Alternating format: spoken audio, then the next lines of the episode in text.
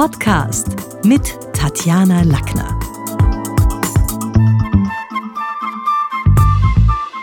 Im heutigen Talk mit Tatjana wird's literarisch. zweitausendelf erhielt er den Carl-Amery-Literaturpreis. Heute ist er mein Gast. Willkommen, Ilija Trojanow. Vielen herzlichen Dank. Zu Beginn des Interviews wünsche ich mir immer so für die Podcast-Hörer eine kurze Eigenpräsentation. Bitte schön. Ich bin Flüchtling, immer noch, selbst nach fünfundvierzig Jahren. Vielleicht sind es auch schon fünfzig. Ich muss mal nachzählen. Ich glaube, meine Grundhaltung ist, dass ich Vielfalt immer Einfalt vorziehe. Ich kann nie genug von Vielfalt kriegen, bin pathologisch neugierig, habe äh, ziemlich hart daran gearbeitet, Vorurteile zu reduzieren. Ich, find, ich äh, empfinde das als eine Art Bürgerpflicht und ähm, langweile mich relativ schnell. Deswegen ähm, behaupten manche Leute, ich tanze auf zu vielen Hochzeiten. Wenn dem so ist, dann liegt das daran, dass ich einfach ähm, ungern an einer Stelle bohre. Ich würde sagen, ich bin so ein ganz altmodischer Jäger und Sammler, ziehe herum, sammle und mache daraus ganz unterschiedliche, meist Bücher, aber auch andere Projekte. Wenn man jetzt sagt, ich versuche Vorteile zu reduzieren, dann ist das mit der Convenience gemeint. Also das, wo wir jetzt alle uns um Convenience bemühen, zu schauen, dass das Leben noch, noch more convenient wird, ist das ein bisschen so die Idee da? Naja, früher hat man ja gesagt, das Problem ist die Spießigkeit. Ähm, heute müsste man tatsächlich sagen, Behaglichkeit, Gemütlichkeit, auf Englisch Convenience. Warum ist es das Problem? Das ist ein Problem, weil Ähm, der moderne Mensch, glaube ich, keine instinktive oder kein Bauchgefühl hat, für was sind die Prioritäten bei Freiheit und bei Sicherheit. Ein Corona-Beispiel. Ich habe mich lange, lange Jahre beschäftigt mit Überwachung durch den Staat und mit Datenraub durch die Großkonzerne. In einem Satz gesagt, Verlust der Intimsphäre, wir werden alle zu gläsernen Menschen. Unglaublich viele Menschen haben mir gesagt, ah, du übertreibst und da ist ja nicht viel dabei und ist mir doch egal, wenn sie alles über mich wissen. So, jetzt sagen auf einmal ganz viele Leute, die genau das damals behauptet haben, diese Maske ist ein unerträglicher Eingriff in meine Freiheitsrechte. Und dann sage ich, ähm, sag mal, da ist aber einiges schiefgegangen, wenn tatsächlich diese Behaglichkeit, Gemütlichkeit, denn nur das wird durch die Maske ja eingeschränkt. Wenn das für dich schwerer wiegt als die Freiheitsrechte, dass du verfügen kannst, wer was über dich weiß, dann ist da ein eklatantes Missverhältnis. Das heißt, die Gemütlichkeit führt, glaube ich, dazu, dass man oft etwas, was auf der Oberfläche nur stattfindet, als sehr gravierend auffasst, während die komplexeren strukturellen Sachen, die man nicht unbedingt sieht, dass man die aus äh, vernachlässigt. Ja, das müssen wir jetzt schon praktisch runter, runterhacken. Was heißt das? Da geht es jetzt um den Angriff in Richtung Convenience, weil Umweltschutz, weil wir uns daran gewöhnt haben, P E T-Flaschen zu verwenden, gewisse Vorteile, auch die alle Umweltsünden sind im weitesten Sinne. Ist es das? Oder geht es da jetzt wirklich um die Sicherheit, Bürgerrechte, in welche Richtung? Na, das eine hängt ja mit dem anderen zusammen. Die ähm Natürlich ist es so, dass jede Form von mehr Convenience gleichzeitig auch unsere Freiheit einschränkt, weil es ja meistens so ist, dass in irgendeiner Weise etwas vereinfacht wird und Vereinfachung per se geht eigentlich nur, indem man etwas anderes verliert, weil die moderne Gesellschaft halt enorm komplex ist und das Bemühen der Menschen um Vereinfachung wirklich Teil des, des Problems ist. Ich glaube, dass wir nicht genug verstehen, dass eine demokratische Gesellschaft nur dann funktioniert, wenn man einen gewissen Aufwand betreibt. Wenn man dahin geht, wo Gegenwind ist. Wenn man mal nachdenkt, wenn man Sachen in Frage stellt, wenn man sich unangenehmen Diskussionen aussetzt. Ganz praktisches Beispiel. Wie oft höre ich, wenn man merkt, es kommt jetzt irgendwie ein Konflikt auf, na, reden wir lieber nicht darüber. Ähm, ah, das führt ja nur zu Streit, so Geschichten. Ja, es, wir müssen streiten. Es geht ja um ganz wesentliche Sachen. Auch um eine Streitkultur letztlich zu etablieren, klar. Aber was macht Ilija Trojanow selber noch in seinem Leben? Also ich meine, wie weit geht es jetzt zurück? Weil ich nehme an, das Holz zu hacken hinter der Hütte, äh, in die Richtung soll es nicht gehen. Also wo ist die Grenze zwischen, das ist dem Menschen zumutbar, das ist auch wirklich was, was in unserer komplexen Welt noch geht, und das ist was, was unnötig Tant-Convenience ist. Wo ist da die Grenze? Na, super Frage, was ist zumutbar? Das ist wirklich eine zentrale Frage. Was zumutbar ist, hängt natürlich davon ab, woran haben sich die Menschen gewöhnt. Und was ich immer wieder sage, weil ich ja lange Jahre in Afrika, lange Jahre in Indien gelebt habe, die Leute finden dort ganz andere Sachen zumutbar. Die würden völlig lachen über Sensibilitäten, wo man hier sagt, oh, das ist aber jetzt wirklich zu viel und das kann man mir doch wirklich nicht zumuten. Also wenn jemand zwanzig Kilometer gehen muss, um sauberes Trinkwasser zu kriegen, äh, findet er das jetzt nicht wahnsinnig unzumutbar, dass man vielleicht einen halben Kilometer gehen muss, um etwas ökologisch Sinnvolles zu machen. Er wird sich halt dann auf der anderen Seite auch keine Gesellschaft leisten können, in denen die Denker zu Hause sind, äh, die wir uns dann alle, weil ich meine, das ist natürlich die Kehrseite. Nein, da gibt es dann wahrscheinlich nicht einen Harald Welzer oder Paul Konrad Lissmann, weil die müssen was tun für ihn. Natürlich ist es dann zumutbar, ja, aber ja. Der Luxus, denken zu können und auch da mal Gedanken in die Tiefe zu ventilieren, das muss sich eine Gesellschaft auch erst leisten können. Ja, das ist, glaube ich, nicht ganz zutreffend, weil die sogenannten primitiven Gesellschaften hatten immer Spezialisten, in Anführungszeichen, also ich benutze das moderne Wort, Menschen, deren Aufgabe es war, Geschichten zu erzählen, die ähm, tatsächlich die Ahnengalerien fortzuschreiben, das heißt daran zu erinnern, der Großvater, der Urgroßvater und so weiter. Und weil man sie als weise erachtet hat, natürlich dann auch zu schlichten. Das aber weise in, in deren Sinn, die haben es jetzt trotzdem nicht unter die Denker Kants und äh, des zwanzigsten, einundzwanzigsten Naja, Jahrhunderts geschafft. Was sozusagen Denken ist und was Denken nicht ist, das ist ja Gott sei Dank nicht so klar. Also das, sonst hätten wir ja nicht äh, die lustige Situation, dass immer wieder der eine sagt, das ist genial und der andere sagt, das ist völliger äh, Blödsinn. Aber was wir eigentlich schon immer hatten, das haben wir heute ja genauso. Wir haben eigentlich eine Übereinkunft jeder halbwegs menschlichen Gesellschaft, dass es auch das Ideelle braucht.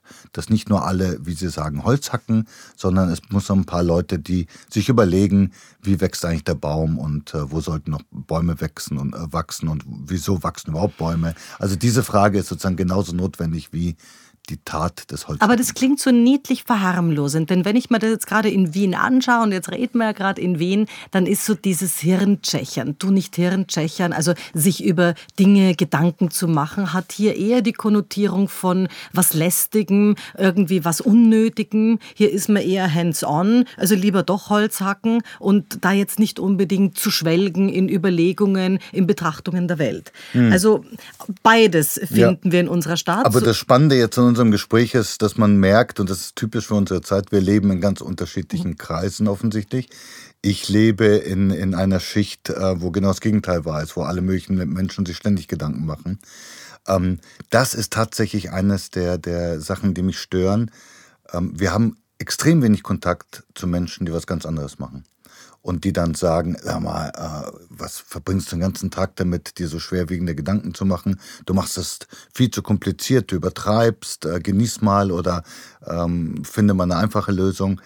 Das wäre, glaube ich, schon äh, fruchtbar. Und umgekehrt könnte ich anderen Leuten sagen, du, du musst dir schon mal ein bisschen Gedanken drüber machen. Das ist nicht ganz unproblematisch. Die, die soziale Ghettoisierung ist heutzutage unglaublich stark. Jeder ist in so einem, seinem kleinen Ghetto. Ist es wahr? Also wenn man sich es anschaut, also die Welt ist doch mittlerweile ein, ein globales Village geworden. Also wenn ich mir meiner Familie anschaue, ich komme aus einer sehr internationalen Familie, da ist der Vater in Südamerika, die Tochter hat in Westaustralien lange gelebt, ich bin da permanent zwischen den Welten.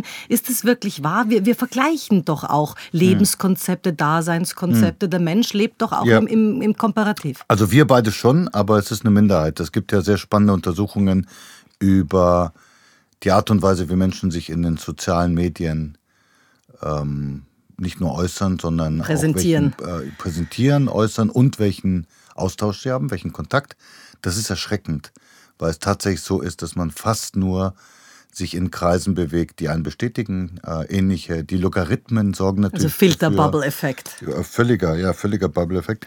Äh, die Logarithmen sorgen natürlich dafür, dass man... Ähm, das zugespielt bekommt, von dem man schon wusste, dass es einen und so weiter.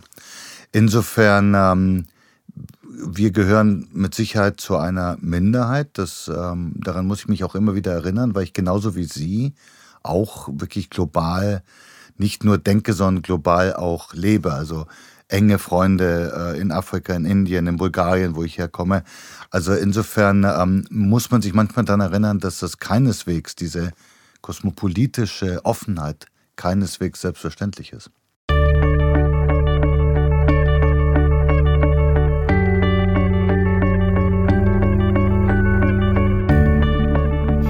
Jetzt gehen wir mal ins Buch rein. Worum geht's denn auf der Reise ins Labyrinth der Macht im neuen Roman Doppelte Spur? Es geht darum, dass es unglaublich schwierig ist, heute die Wahrheit rauszufinden. Was geht eigentlich ab? Das ist deswegen schwierig, weil wir einiges nicht wissen. Das heißt, es gibt eine Intransparenz. Manches wird verheimlicht. Das weiß jeder, der sich als Journalist oder Autor mit irgendwelchen Themen beschäftigt.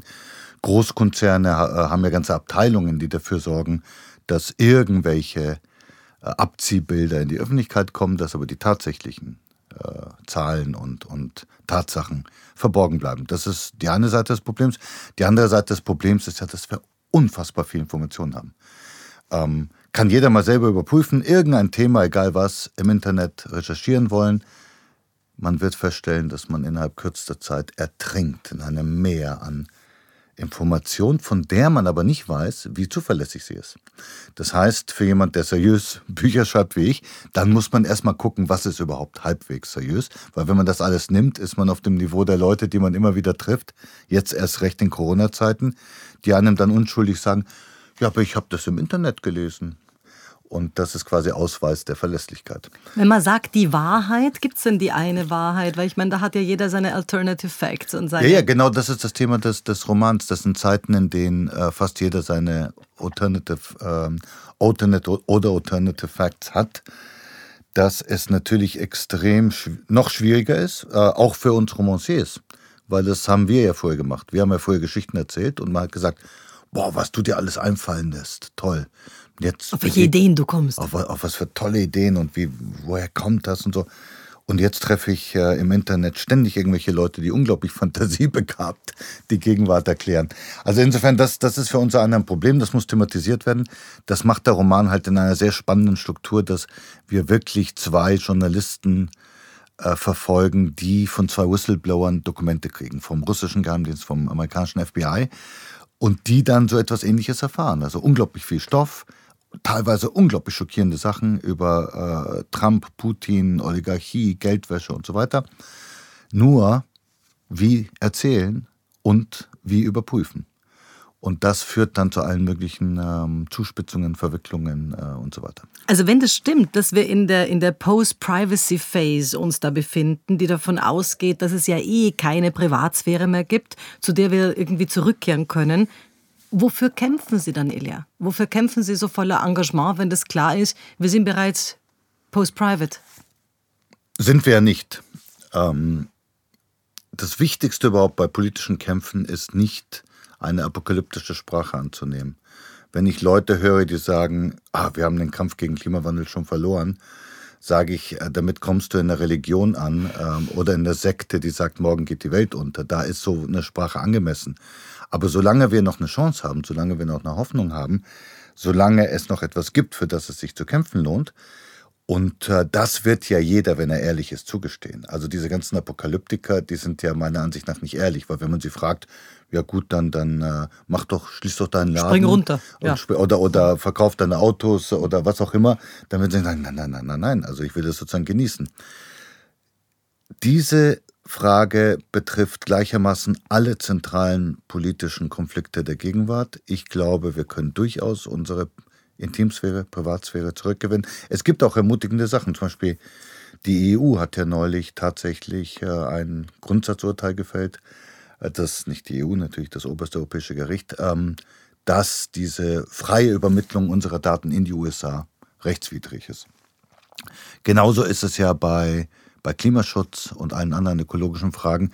Wir wissen ja, was es für Lösungen gibt. Aber was heißt das praktisch? Das würde dann folgerichtig bedeuten, okay, wir kaufen nicht bei Amazon ein, okay, wir gehen nicht zu Alibaba oder zu irgendwie Plattformkapitalismus. Nein, die Probleme lassen sich natürlich nicht konsumatorisch lösen. Also das ist ein großes, das ist eine, eine gute Frage, weil es ein großes Missverständnis, was ich immer wieder auch bei Vorträgen und, und Seminaren begegne, dass Leute sagen, das okay, ist doch die, dem Konsumenten nicht zumutbar. Dass ja, nee, nee, oder umgekehrt, der Konsument muss da jetzt eingreifen. Da sage ich, nein, die gesamte Gesellschaft muss andere Strukturen schaffen.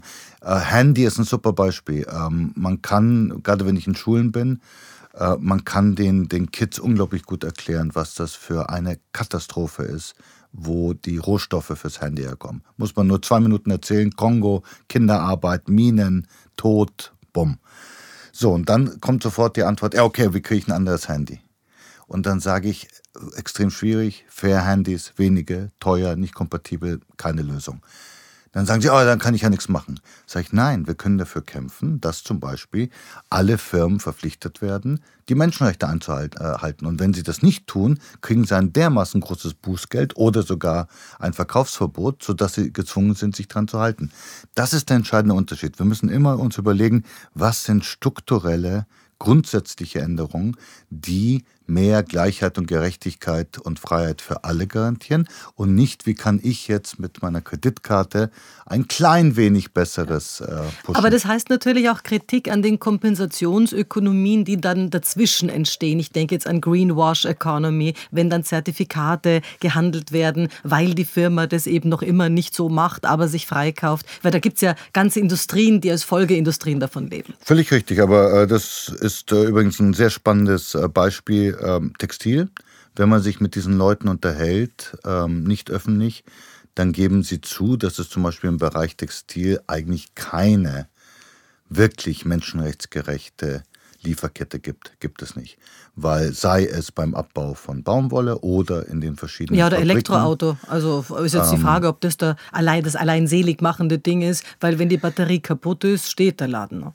Naja, beim Elektroauto ist es insofern ein bisschen anders, weil bei der Produktion der Elektroautos nicht massenhaft Menschenrechte verletzt werden. Also insofern muss man sich da nur die Gedanken machen. Aber beim Transport der kaputten Batterie angeblich in irgendwelche Dritt... Ja, aber genau, aber das ist doch ein super Beispiel. Genau da muss man sagen, das ist übrigens ein unglaublich gutes Beispiel, um die Nationalisten ein bisschen ähm, in den, den Wind aus den Segeln zu nehmen. Weil wenn sie sagen, wir sind wir und wir wollen wir bleiben, dann sage ich, super, mit welchem Recht verschiebt ihr dann eure, euren Giftmüll nach Afrika? Also was haben die Afrikaner mit eurem österreichischen Giftmüll zu tun? Wenn österreichisch österreichisch ist, dann müsste es auch österreichischen Giftmüll in Österreich geben. Und das sind ja zwei so gute Industrien, wo man es sieht. In der Textilindustrie ist das Problem davor, also im Abbau. In der, bei Elektro, was auch immer, Mobilität, ist es dahinter, nämlich wohin geht's? Wenn man jetzt mal sagt, was ist denn das Allerschlimmste, was uns hinters Licht geführte Bürger in dieser Brave New World passieren kann? Wovor sollten wir tatsächlich Sorge haben? Weil rundherum gibt es hm. ja irgendwie Industrien, die mit ja. unseren Sorgen. Naja, was der Roman macht, ist, dass er ja mit tatsächlichen politischen Fakten operiert, ähm, die natürlich neu erzählt, um zu zeigen, dass eines der Hauptprobleme jenes ist, dass wir uns gewöhnen. Wir stumpfen ab. Es sind jetzt, in diesem, bleiben wir einfach bei diesem Bereich Oligarchie, Geldwäsche, mhm. Putin, Trump. Da sind in den letzten vier Jahren sehr Unfassbares passiert.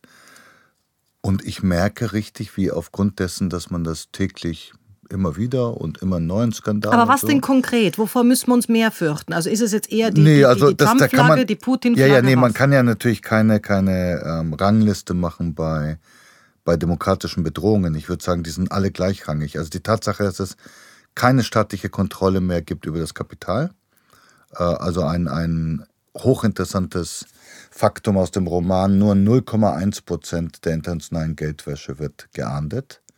Das heißt, in dem Gebiet gibt es keinen Rechtsstaat. Nichts, ja. Das heißt, die ganzen äh, ähm, großen Ausbeuter, Verschieber, Mauschler, Munkler, Oligarchen äh, und so weiter und so fort, die können absolut machen, was sie wollen in dem Bereich.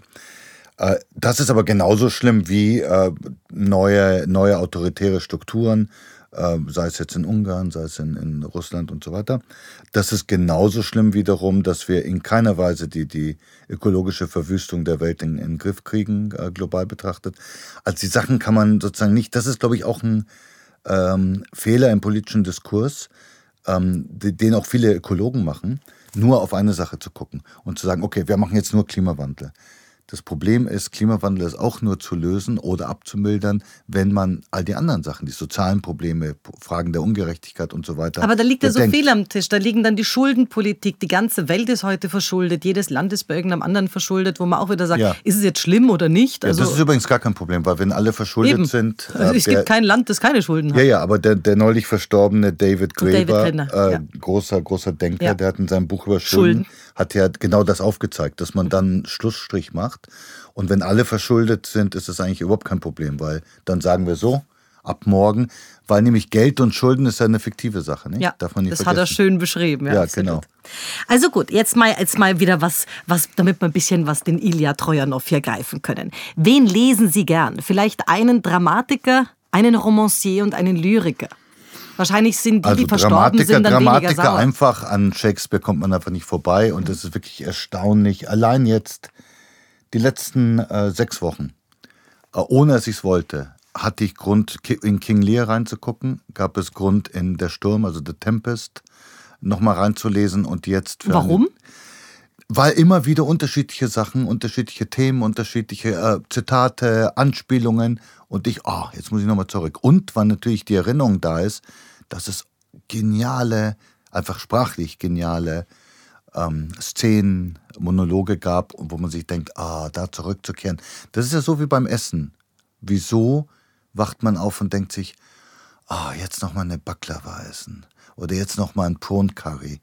Also auf einmal die, die, diese unglaublich schöne menschliche Fähigkeit, beglückende Erinnerungen in einem inneren Tresor zu speichern und zu sagen, ah, und also Dramatiker eindeutig Shakespeare. Ähm, Romancier? Romancier bin ich jetzt gerade dabei, intensiv Heinrich Mann wieder zu entdecken. Die sind vor allem alle Nummer sicher, weil da ist dann keiner der aktuellen Kollegen sauer, die sind alle Jahre tot. Hilft. Naja, na, das ist natürlich ein bisschen, ein bisschen komplexer noch, weil die Zeitzeugen natürlich immer und in einem gewissen...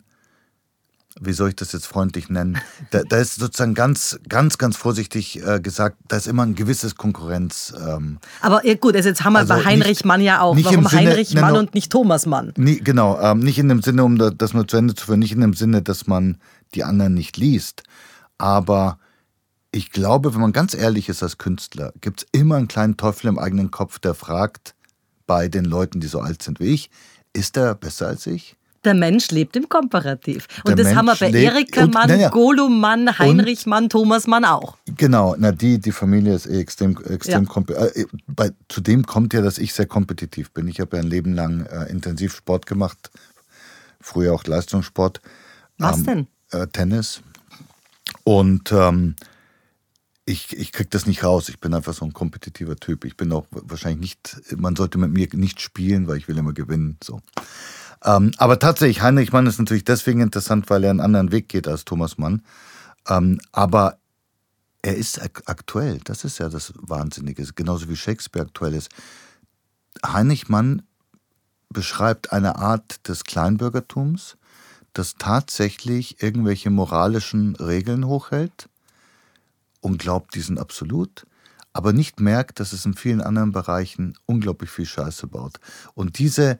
Diese Selbstgerechtigkeit des Kleingeistes, der meint, er wüsste genau, was richtig ist und was falsch ist, ohne die Sensibilität und die Flexibilität zu haben, zu erkennen, wie sehr in anderen Bereichen er keinem Ideal genügt, das hat er einfach genial beschrieben.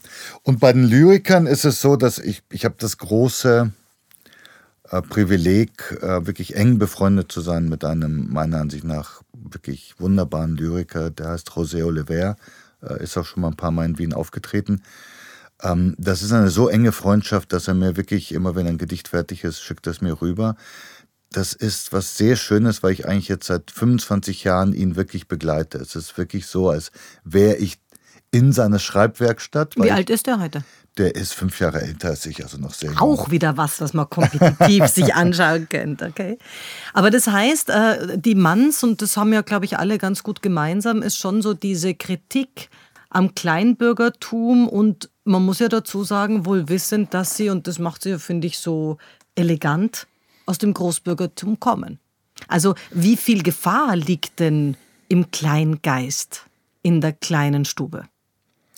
Ja, enorm viel. Ähm, ich finde, eines der Sachen, die ich ganz spannend finde, wenn man in Wien lebt, ist, dass man mehr als in anderen Städten Menschen trifft, die einen beachtlichen sozialen Aufstieg ähm, hingekriegt haben.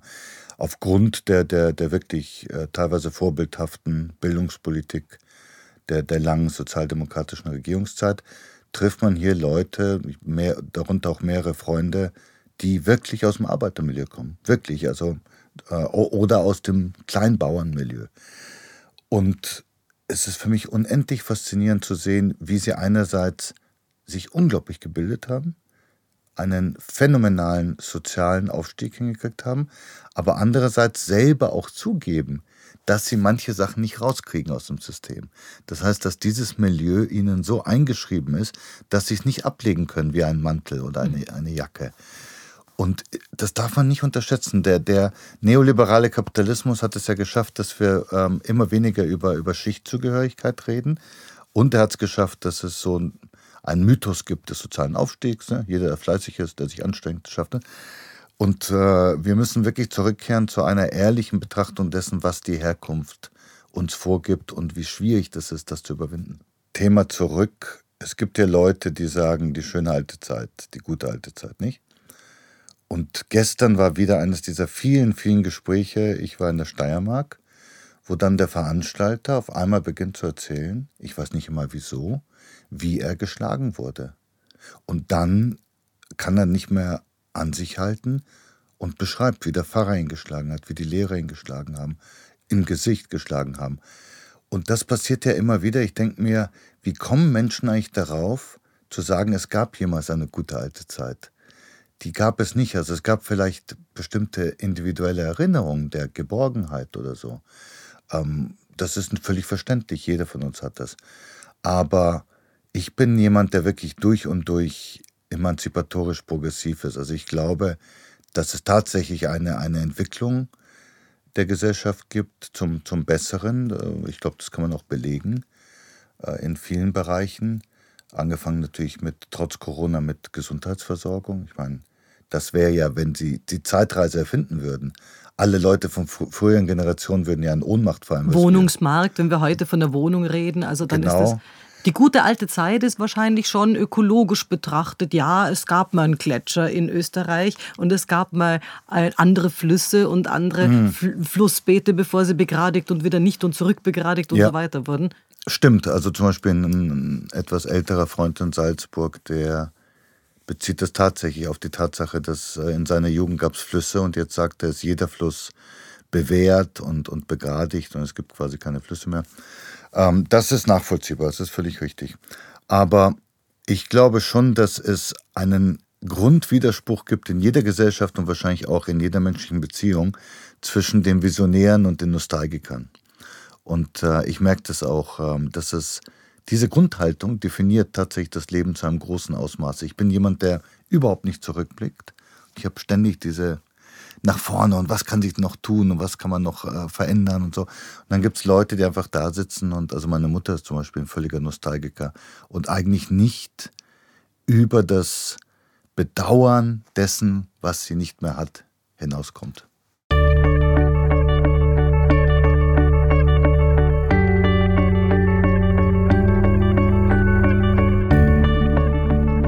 Bulgarien ist ein Balkanstaat. Wie sehr war die Kompensation der eigenen Herkunft, da auch ein Stückchen Triebfeder hinaus in die Welt blicken zu wollen, hinaus in die Welt gehen zu wollen? Wie viel Biografie ist da letztlich auch mit dabei? Ich glaube, wenn man von einem ganz kleinen Land kommt, kleine Sprache, per se, und man ist offen neugierig, per se muss man hinaus, weil... Es macht wirklich enorm viel aus, ob man aus Bulgarien kommt oder aus den U S A, logischerweise. Zweitens ist natürlich die Flucht, ähm, vor allem so eine merkwürdige Flucht wie bei uns, zuerst Italien, dann Deutschland, dann Kenia, ähm, führt natürlich dazu, dass man Veränderungen jetzt nicht als die existenzielle Bedrohung ansieht. Sondern hat man ein paar Mal gemacht, ist nicht so schlimm, im Gegenteil. Es gab auch Vorteile, also wieso nicht nochmal. Äh, das prägt mit Sicherheit. Aber das Entscheidende, glaube ich, ist, dass man als Flüchtling einfach viel mehr sich durchsetzen muss. Eben, wird man da nicht viel mehr zum Egoisten, weil nee, man ja auch nee, nee. an sich halten muss. Nein. Sich hat man ja immer dabei. Nee, nee, also ich glaube, mit Egoismus hat das gar nichts zu tun. Ich glaube, ob man Egoist ist oder nicht, hängt wirklich entscheidend von seiner, von der inneren Haltung, von den idealen Werten und so weiter. Das hat, glaube ich, weder mit Schicht noch mit Herkunft zu tun. Nee, ich, ich meine jetzt durchsetzen im Sinne von, man muss sich beweisen, weil man hat natürlich überhaupt keine Hoffnung, dass man irgendwas zustande kriegt wegen den Beziehungen der Familie. Äh, man hat überhaupt keine Möglichkeit, sich durchzumogeln, weil man ja ankommt ohne irgendeine Kenntnis. Und jemand, der keine Sprachkenntnis, keine Kulturkenntnis, keine Orientierung. So jemand kann nicht irgendwas fingieren. Also ein, ein charmanter Goldmund ähm, kann natürlich irgendwie... Aber äh, ist nicht der bunte Vogel, okay. Äh, während als, als Flüchtling muss man tatsächlich durch fundierte, klare Leistung muss man dieses... diese Differenz überwinden. Da kommen wir natürlich zu einem unglaublich spannenden Punkt. Worüber reden wir, wenn wir über Migration und Flüchtlinge reden? Ähm, die Rechten tun ja so, als hätten sie Angst vor den Sozialschmarotzern. Stichwort sind Parasiten und so weiter und so fort. Ich glaube, dass sie nicht ehrlich sind. Ich glaube, dass sie genauso Angst haben vor der Konkurrenz. Denn sie wissen, da gibt es unzählige Biografien, sie wissen, dass unser einer kommt, hungrig, völlig hart im Nehmen, bereit, alles zu tun, um erfolgreich zu sein, während die Alteingesessenen oft halt ein bisschen so relaxed sind. Nicht? Also das heißt, man hat ja durchaus möglicherweise auch dann Angst äh, in diesen Milieus vor der Betriebstemperatur. Denn wenn man sagt, alle die, die jetzt zu Fuß gekommen sind, sitzen in drei Jahren spätestens im Auto und dann natürlich dort auch mit einer anderen Betriebstemperatur. Es gab diese, diese Anekdoten ja bei uns in der Gastarbeiterzeit mit Türkei und, und ehemaligen Jugoslawien, wo die einen fahren, einen sind vor gefahren, die anderen Opel und drei Jahre später waren die einen B M W und die anderen Mercedes. Also natürlich sitzen dort auch düdüd bei einer Hochzeit Menschen mit einer völlig anderen Betriebstemperatur als jetzt vielleicht der Durchschnittsmeidlinger. Das, das spielt mit Sicherheit auch eine Rolle. Ähm, es ist unglaublich schwer zu sagen, was jetzt eine größere Rolle spielt, das Ökonomische oder das Kulturelle. Aber ich weiß das zum Beispiel von Unis, weil ich immer wieder an Unis unterrichte, dass tatsächlich die besten Studentinnen äh, fast immer irgendwelche Menschen waren aus anderen Ländern. Zuletzt in den U S A, Chinesin, Koreanerin, so. Die mit Abstand erfolgreichste Einwanderungsgruppe in Deutschland sind übrigens die Iraner. Mhm. Ähm, das heißt, wenn man da sieht, dass solche Leute, die, die Inder in den U S A, nicht nur U S A, England sind, außergewöhnlich äh, erfolgreich. Wenn man sieht, dass solche äh, Migrantengruppen so erfolgreich sind, hat man natürlich schon irgendwann mal Angst um die eigenen Privilegien. Und das Interessante ist ja, dass gerade das kleine Privileg sich viel mehr angegriffen fühlt als das große Privileg. Das heißt, untere Mittelschicht, hat man hat ein bisschen Sicherheit jetzt bekommen.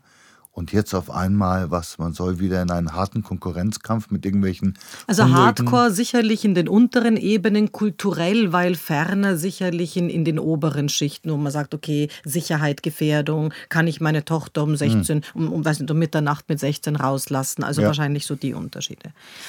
Immer wieder klingt auch so ein Demokratieverdrossenheitsgefühl durch. Zuletzt, ich habe das auf, auf YouTube, gibt es ein Interview, wo man da so ein bisschen merkt, da gibt es schon auch Kritik an der Demokratie. Hat Ilija Trojanow eine alternative Staatsform, die brauchbarer ist? Ja, ja, also zum Beispiel eine wirkliche Demokratie, die wäre fein. Wir haben ja meiner Ansicht nach keine mehr, weil ähm, die rep- sogenannte repräsentative Demokratie eigentlich nur funktioniert, wenn es nicht eine Konzentration von Vermögen gibt. Wir haben doch jetzt zuletzt einen Wirecard-Skandal. Das ist ein sehr gutes Beispiel. Da sieht man, dass die Mechanismen, die es gibt, um uns zu schützen, als Gesamtbevölkerung vor solchen Sachen, völlig versagen. Wieso versagen sie? Weil alle möglichen Leute miteinander, keine Ahnung, Golf spielen oder sich irgendwo treffen. Dann sagt man, ich verschließe beide Augen. Und so haben wir eine, eigentlich eine Zweiklassengesellschaft, aber nicht in dem Sinne, in dem es üblicherweise benutzt wird, sondern in dem Sinne, es gibt diejenigen, die passiv sich das angucken, im Wirtshaus fluchen und diejenigen, die tatsächlich, und das sind wahrscheinlich viel weniger als ein Prozent, die tatsächlich in der Lage sind, dort etwas zu verändern. Und das kann man eigentlich unmöglich mit, mit Demokratie ähm, Also das heißt, wenn ich es jetzt mal ein bisschen aus der Kommunikation gesprochen mit so einem Mobbing-Prozess vergleiche, dann gibt es bei Mobbing-Prozessen, und das gibt es ja da so, wenn viele Geld haben und Einfluss nehmen können, dann gibt es ein Opfer, es gibt einen Täter, es gibt immer so eine Mitläuferschaft, die Wegschauer und letztlich die Zuschauer. Das heißt, die, die Sie jetzt gerade beschrieben haben, wären die Zuschauer, die schauen zu, okay, was, was läuft da, wie kann ich trotzdem mein Leben gestalten? Die Opfer sind die, auf deren Rücken es ausgetragen wird, die Täter jetzt die mit der Kohle und mit dem Einfluss. Das bedeutet aber eigentlich ein Enablen derer, die Mitläufer sind. Die Mitläufer müssten stärker in die Verantwortung genommen werden. Weil der Opfer hat, der, der, der Täter hat kein Interesse dran, das Opfer nicht und die Wegschauer, ja, die kann man maximal mobilisieren. Aber wie denn konkret? Na, konkret ist das für mich völlig einfach. Das geht überhaupt nicht an, dass es einige wenige Menschen gibt, die, die so ein Vermögen, so viel Geld haben. Ich würde sagen, die Konzentration von Vermögen ähm, muss abgeschafft werden. Also das heißt Steuer hier, Reichensteuer und Erbschaftssteuer und Co. Ja, ich würde sogar einfach weitergehen. Ich würde sagen, es hat überhaupt kein äh, Mensch äh, das Anrecht darauf, solche extremen In der, noch einfach gesagt, in der Gesellschaft darf ein bestimmtes Extrem zwischen mega arm und mega reich einfach nicht funktionieren. Aber kann man es festmachen? Wie viel darf der Generaldirektor im Vergleich zu seiner Raumpflegerin, ob dem Umstand, dass er nun einmal ja. mehr Verantwortung trägt, verdienen? Nee, das kann man ja leicht festmachen, indem die, die alle Mitarbeiter in der Firma ja eine, äh, eine Mitsprache haben. Dann würden die sich ja einigen können. Wenn wir jetzt zusammen in einer Firma wären und Sie wären Geschäftsführerin und ich würde, sagen wir mal, keine Ahnung, I T machen mhm. und wir würden aber gemeinsam entscheiden, dann würde ich natürlich irgendwann mal sagen, ja klar, du hast einen anderen Job, vielleicht arbeitest du ein bisschen mehr, vielleicht hast du ein bisschen mehr Verantwortung, aber dass du hundertmal mehr bekommst, also komm, das ist ja absurd. Da sind wir bei Gemeinwohlökonomie, da sind wir bei Christian Felber, da sind wir ja, hier. Ja, das ist ja eins von, von vielen verschiedenen Projekten, also das äh, grundsätzlich, dass alles, was wesentlich ist in der Gesellschaft, als Gemeinwohl definiert werden muss, steht für mich außer Zweifel. Ich merke, dass es viel mehr Menschen jetzt begreifen bei dem Thema Corona, Impfstoff.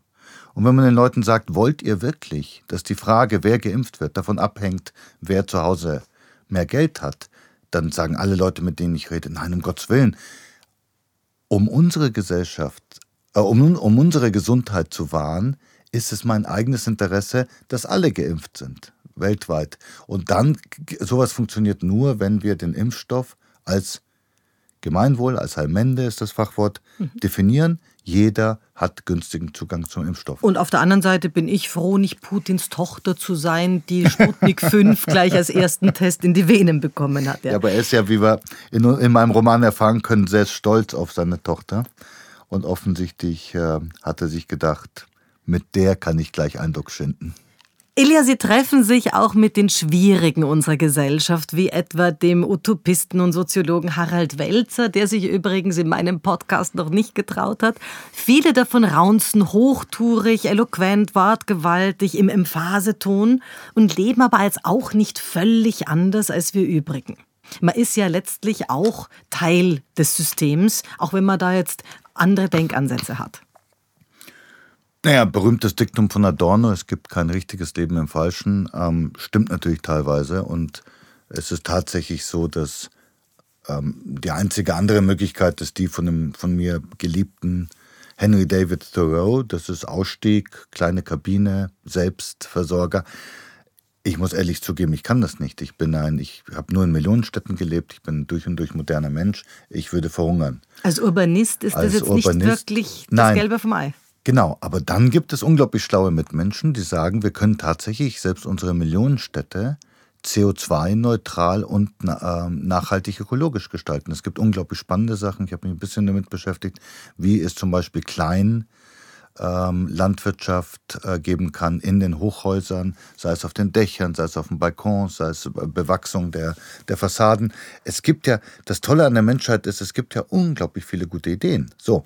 Da haben wir jetzt das demokratische Problem. Wieso kommen diese Ideen nicht zum Tragen? Weil es mächtige Interessen gibt, zum Beispiel in dem Fall ganz eindeutig Energiekonzerne und andere Großkonzerne, die natürlich im Sinne ihres Profits Innovation ja gerade nicht wollen. Eins der großen Lügen unserer Gesellschaft ist ja, dass, es, dass die Wirtschaft innovationsfreudig ist. Absurd. der, der etwas, mit etwas Neuem daherkommt, muss sich gegen die großen Mächtigen, die Platzhirsche sind, ja erstmal durchsetzen. Ist aber Tesla ganz gut gelungen, ist äh, Zuckerberg ganz gut gelungen. Ja, natürlich, aber das sind nur äh, die Ausnahmen, es sind zig, äh, hunderttausenden anderen äh, nicht gelungen. Ich weiß nicht, wie viele zum Beispiel E-Auto-Versuche es gab. Und ob es Tesla wirklich gelungen ist, steht in den Sternen, ja. weil es, es ist ihm gelungen, dass die Zukunftserwartung extrem positiv ist. Deswegen der hohe Marktwert. Aber als Firma betrachtet hat er bislang nur nicht den großen Erfolg.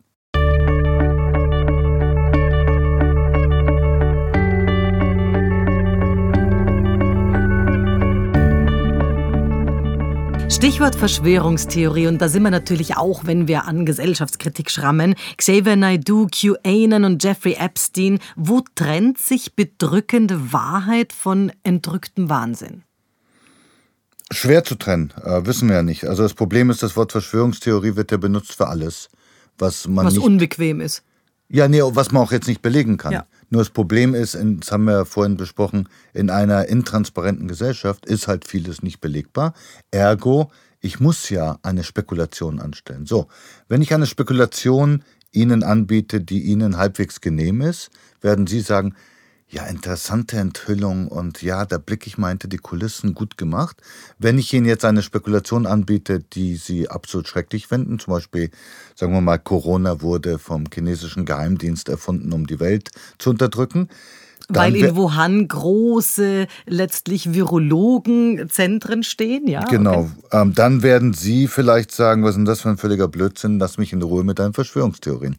Das heißt, wir haben im Moment ein Problem, dass wir einen extrem, äh, eine extrem ungenaue Sprachführung haben, was das betrifft. Das ist das Erste. Und das Zweite ist, dass alle guten Verschwörungstheorien ja nur deswegen funktionieren, weil es ein Körnchen Wahrheit mhm. gibt. Sie gehen ja tatsächlich aus von etwas, was die Menschen beobachten können. Oder ein stringentes Narrativ, wo man sagt, aha, interessant, so könnte ich es mir vorstellen. Denn also bleiben wir, bleiben wir bei dem chinesischen Fall. Es ist natürlich tatsächlich so, das weiß jeder, der ein bisschen äh, Nachrichten verfolgt, dass die Chinesen sehr aggressiv sich weltweit ausbreiten mit allen möglichen Mitteln. Das ist sozusagen der Wahrheitskern, das kann keiner bezweifeln. So, und dann kann man sich denken, naja, die sind ja jetzt nicht für ihre, für ihren Humanismus bekannt, sie haben Äh, Gulag-Lager, sie, sie bringen sich... Sie sind äh, nicht zimperlich mit sind ihrer nicht Bevölkerung. Zimperlich, ja. Genau. Also wieso auch nicht das? Und dann ist man bumm auf einmal in, in, in der Verschwörungstheorie. QAnon ist natürlich hochspannend, weil das ist sozusagen noch ein anderer Fall. Der wurde ja bewusst von ähm, Anhängern oder gar Mitarbeitern von äh, Trump in die Welt gesetzt, um Hillary damals zu Schaden zu zuzufügen. Ja. Was hochinteressant ist bei QAnon, ist, dass diese Sachen sich dann verselbstständigen. Es gibt natürlich nach zweitausendsechzehn überhaupt keinen Grund, Hillary Clinton zu schaden, weil die ist ja jetzt Nobody. Aber offensichtlich ist die Geschichte so unglaublich, wie man auf Englisch sagt, juicy, dass die Leute sich denken, naja, sowieso aufgeben. Und jetzt, zwanzig zwanzig, hat sie einen unglaublichen Aufschwung wieder. Und jetzt, dann wird sie adaptiert. Das ist nicht ja, man wusste ja auch nicht, ob sie nicht nochmal kommt. Also es hätte ja sogar in die Zukunft gesprochen noch ein gewissen anhaltendes ja. Echo als Sinn. Das ja. würde man wahrscheinlich jetzt mit Michelle Obama schon eher wieder beginnen müssen. Ja, ich glaube, bei ihr würde man das extrem schwer dann ähm, behaupten können. Aber das hat natürlich etwas damit zu tun, dass dass ihr Ehemann, Good Old Bill, natürlich auch berühmt war für, sagen wir mal... Das Monica-Gate. Ja, ja, nicht nur das, sondern überhaupt, dass er wohl, ähm, auf Englisch heißt es so schön hands-on, also dass er sozusagen seine Hände nicht für sich behalten konnte. Also so entsteht sozusagen aus etwas ähm, real nachvollziehbaren entstehen dann diese Sümpfe. Aber jetzt gibt es ja schon die Sümpfe der Sümpfe. Also auf der einen Seite waren die Bilderberger, der ja beide Clintons angehört haben, die ja immer tonangebend sind für den nächsten Kanzler, für den nächsten Premierminister und so weiter, auch in Europa. Also das war ja schon ein Verschwörungskreis für sich. Jetzt kommt QAnon dann noch mit hinein. Also da gibt es ja viele Wellen und Interdependenzen. Ja, ja, unendlich viele. Unendlich viele. Also ich glaube schon, dass das Internet in seiner Struktur ein Biotop ist für, für diese, wie Sie sagen, äh, Verschwörungs, die Verschwörung der Verschwörungstheorie unter Verschwörern. Das ist, ähm, in Büchern ist das einfach nicht so gut. Wenn man sich, das ist hochinteressant übrigens. Ähm, Fake News ist natürlich nicht neu. Äh, zum Beispiel unglaublich erfolgreich, extrem einflussreich, die sogenannten Protokolle der Weisen von Zion. Von Zion, ja. Äh, ganz kurz erzählt, jüdische Weltverschwörung. Angeblich gibt es Dokumente davon. Das wurde erfunden vom russischen Geheimdienst, der sogenannten Ochrana, noch vor dem Ersten Weltkrieg. Aber wenn man sich das jetzt historisch anguckt, es hat Jahre gedauert, bis das irgendwie durchgesickert ist. Van Helsing. Ähm, und dann gab es, muss man sich vorstellen, zwanzig Jahre später oder fünfundzwanzig Jahre später erst einen Erfolg in den U S A, als nämlich der berühmte Henry Ford das übersetzen ließ und in Millionenauflage verteilen ließ. Das war früher. Jetzt, das ist ja der völlige Wahnsinn. Also irgendwie gestern wurde es irgendwo, sickert es irgendwo hinein, übermorgen ist es überall im, im Internet. Also diese, diese unglaubliche Dynamik und Reproduzierbarkeit von Verschwörungen und Verschwörungstheorien äh, ist im Internet natürlich schon besonders. Was wir da auch haben, ist natürlich so das mit der Ein-Dollar-Note, mit dem Adam Weishaupt, auf der anderen Seite mit vielen Logen und Freimaurerzirkel, wo man sagt, da gibt es ja gewisse Indizien und Grüße und was sich die ausrichten lassen. Hm. Was ist denn dran?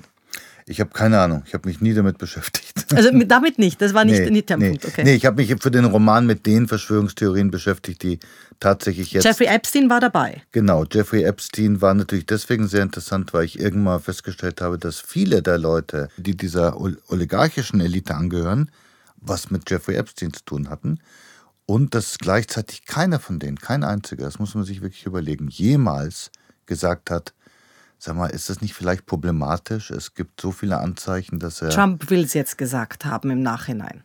Ach, okay, gut, im Nachhinein kann das ja mhm. jeder behaupten. Ja, aber ich glaube, also Maxwell noch bis heute nicht. Also die ist da ja Ja, das schon wissen wir ja nicht, weil sie jetzt im Gefängnis irgendwo verschwunden ist. Ja. Und ich weiß auch nicht, ob es jemals zum Prozess kommt. Aber spannend ist doch schon, gerade für uns Europäer und auch sogar Österreicher, dass viele Wege und viele Bekanntschaften von Epstein nicht nur in die Oligarchie, sondern auch bis Europa, auch sogar bis nach Österreich gehen. Ich meine, die, die, die, die Grüne Insel hat ihre Thronfolger, die hm. da äh, sich selber verantworten müssen. Was ist denn dran an der Sache? Wie? Also Österreich kam bei meinen Recherchen immer wieder vor als Ort, wo man sich unglaublich gut ähm, neutral zurückziehen kann für diese Kreise. Also hier ist, äh, es kamen auch ein paar sehr, sehr hässliche äh, Sätze über Österreich quasi. Äh, hier braucht man keine Angst zu haben vor dem Staatsapparat. Hier wird alles auf andere Weise geklärt. Hier ist man sicher. Ähm, aber auf jeden Fall ist es so, dass diese globalen oligarchischen Eliten sich auch gerne in Österreich aufhalten. Das ist ein bisschen auch so ein Ort dazwischen. Ähm, spricht jetzt nicht unbedingt für, für ja. Österreich, aber das ist so. Natürlich gilt Österreich, so wie die Schweiz auch, als ein bisschen so Naturschönheit gepaart mit idyllischer, friedlicher Absicherung. Also die, die Und was ist dran an der Kinderpornografie-Geschichte, wo neben Belgien sehr bald auch immer wieder Österreich mal vorkommt? Und das hat jetzt nicht nur mit Natascha ja. Kampusch als Einzelfall zu tun, sondern also ringmäßig? Das, da da habe ich keine Ahnung, weil das ein riesiges Gebiet ist, das überwiegend auch, dass das Schlimme tatsächlich...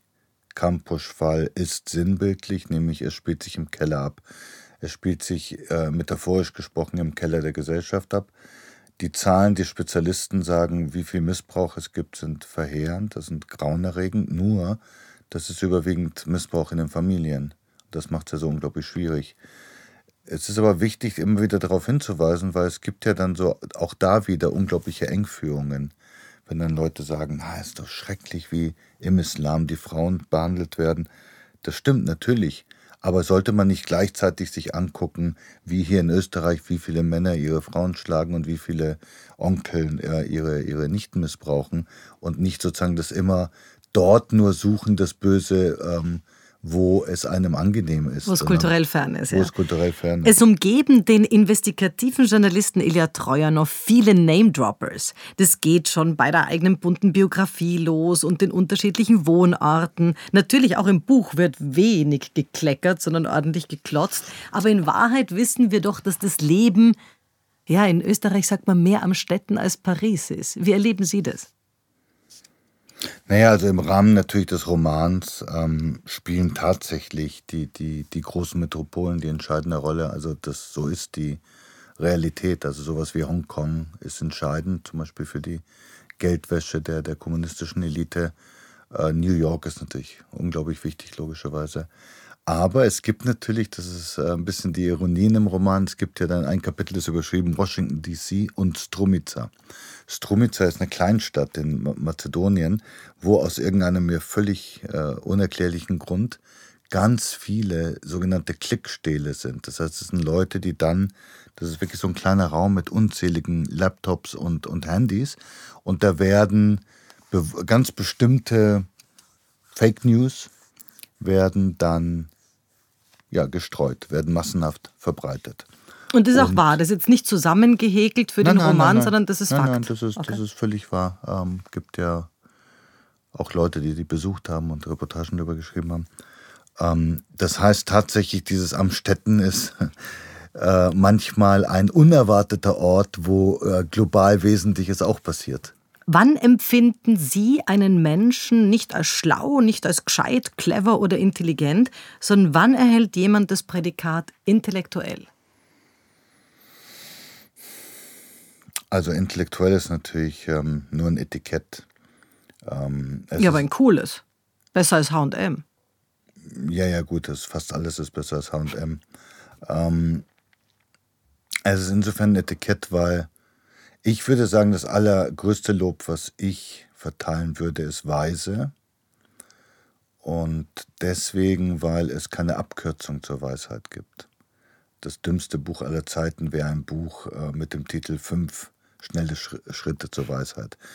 Weisheit ist deswegen für mich das Höchste, weil es eine Kombination ist von Sachen, die wir in unserer Kultur oft gegensätzlich denken, nämlich Vernunft und Gefühl, nämlich äh, Wissen und Instinkt und Angelesenes und Erfahrenes. Und all das fügt sich in, in den Begriff Weisheit. Das heißt, aber es klingt schon ein bisschen nach Verkalkungsprinzip, gell? So ganz viele weise Dreijährige gibt es wahrscheinlich gar nicht. Die kann es nicht geben, weil ähm, diese Lebenserfahrung ähm, unweigerlich notwendig ist. Und ähm, ich glaube, das Entscheidende, wenn man älter wird, ist, dass man tatsächlich beginnt zu begreifen, wieso Lebenserfahrung so wichtig ist und wieso früher irgendwelche Erwachsenen, die uns unglaublich alt vorkamen, ähm, gesagt haben, ja, das wirst du noch erfahren oder so. Es ist tatsächlich so, also Lebenserfahrung kann man nicht simulieren. Ähm, insofern kann es keinen, auch, auch keinen sechzehnjährigen Weisen geben. Das sieht natürlich der Dalai Lama anders, der schon früh bestückt wird und zum Weisen dann wird, aber der schon früh ja, eingesetzt ja. wird als. Also ich werde immer misstrauisch, wenn man irgendwie behauptet, dass Gott die Sache jetzt geregelt hat, weil ich kann das schlecht überprüfen. Ähm, Auch aber, eine Verschwörung vielleicht. ja, ja gut, na, natürlich. Also ähm, die Religionsgeschichte ist voller Ver- extrem spannender Verschwörungstheorien. Ähm, intellektuell, um, um kurz die Frage zu beantworten, ähm, intellektuell ist, glaube ich, schon die Ernsthaftigkeit des Nachdenkens.